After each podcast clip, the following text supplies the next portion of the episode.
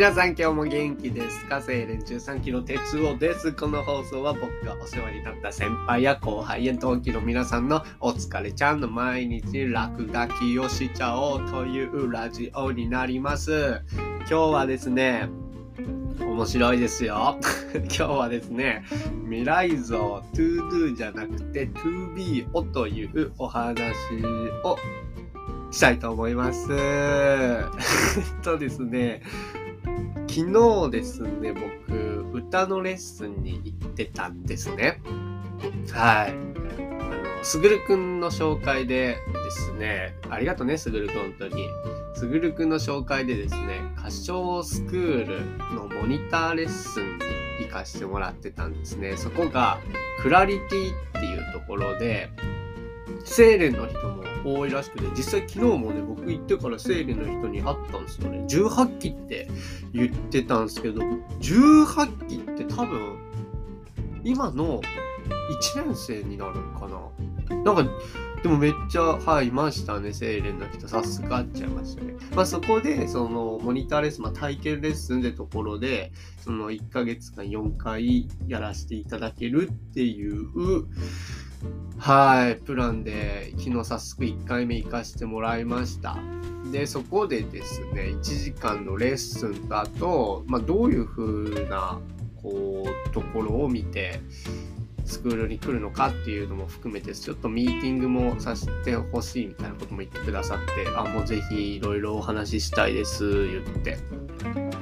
でですね、まあ、レッスンの方先にやったんですよ、1時間。もうね、レッスン超楽しかったっすよ。3年ぶりに僕歌歌った、歌ったんですけど、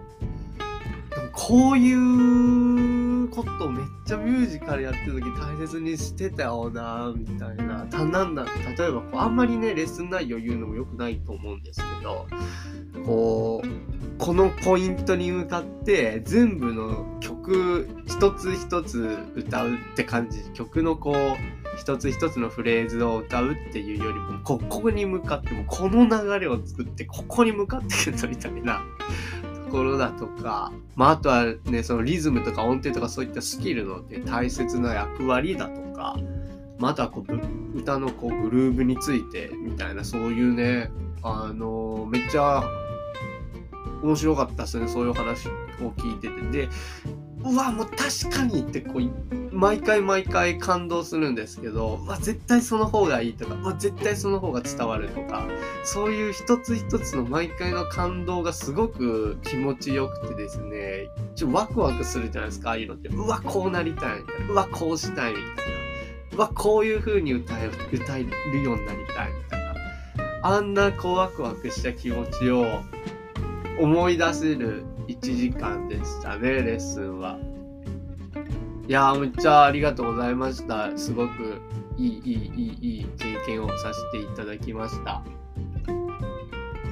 でですね、ミーティングっすね、その後にやらせていただいたんですけど、これがね、30分ちょっとぐらいお話できればみたいなところから始まったんだけど、気づいたら2時間半喋らせていただいてて、もうね、本当に感謝感謝です。カウンセリングでした、本当にもう。その歌唱の先生と、あと、代表の方とあの2人で、で、僕含めて3人ですね、でお話しさせていただきました。歌唱の先生の方は、あの、他の生徒さんが来て1時間ぐらいで席外されたんだけどもそうっすね代表の方とはその後もプラスで1時間半ぐらいずっと喋らせていただいたりもしてで何喋ったかってもう全部喋りました。僕の幼少期からなんでミュージカルを始めたのかとかでその後どういう風にこう気持ちを持って動いたのか。で結局今の現状どうなっちゃったのかみたいな。で今もうぶっちゃけそのなんですかね自己表現みたいなそういった道をもう降りるか、えー、進むかの瀬戸際に今立っていますと。でまあ進むとしたら日本では日本だったらもう舞台をやるっていう。でももしも舞台降りるんだったらもう海外でもどこでも行ってこいみたいな感じになってるんですみたいな。まあただやっぱり一度舞台に立たないと死ねないみたいな。立たしていただけないと。舞台に一度も立たないともうそれを思い出思い出すっていうかそれを経験せずにもう道を降りるっていうそれは死のうにも死ねきれませんみたいなそういうお話とかもさせていただきましたでめっちゃいろんな話をさせていただく中で、2時間半ですからね。だって、お酒なしで2時間半で、しかも、めちゃめちゃ熱量を持ったぶつけ合いの2時間半ですからね。それはそれはとても濃いものになっちゃってるんですけど、その中でめちゃめちゃ多くの気づきもあってね、マジで僕、また一瞬泣いちゃいましたもん。なんか僕最近週1ぐらいで泣いてる気がするな。もっとなんかわかんないけども。もちろんね、初めて会ったお方なんでね、しかも全然年上のもう代表の方ですからね、そんなもうゲラゲラゲラゲラ号泣するような泣き方じゃないですけどね。あの、ちょっと、はい、失礼します。言って。ちょびっと、はい、ありましたね、そんなところも。でですね、結局言ってくださったのは、何かやるんだっていう何かやりたいんだっていうパッションみたいなところはすごく見えるんだけども結局どうなりたいかがずっと僕の話からは見えてこないと、まあ、伝わってこないなみたいなことを言われて結局 to do の話ばかりになっちゃってるんですね僕って。で to be どうなりたいのか自分の中でそれが見えてないからそうなっちゃうっていうことだと思うし、もうそういう風な言葉をいただきました。で、それってどうなりたいのかっていうのは、to be っていうのは、それは、例えばじゃあ、レ・ミゼラブルでジャンバルジャンをやるとかそういうことですか？って聞いたら、い、それは全然違うと。で、僕がね、これ僕の言葉じゃないですよ。その代表の方曰く、別にレ・ミゼダブルのジャンブルジャンは慣れると。僕の言葉じゃないですよ、これ。でもまあまあ、これちょっと誤解を生んじゃいそうだけど、ちょっと伝わりますよね。それはもう慣れると。じゃなくて、もっと夢みたいなところに近い、そういったものはないのかっていう。まあ、もうだから、ワンピースでいう海賊王に俺はなるじゃないけども、そこがないのかっていう風な問いをもらいました。で、僕 2B は答え 2D を答えようと答えようと思っても結局全部 ToDo になっちゃうんですね。で、それだとやっぱ結局目的がないことになっちゃうんで、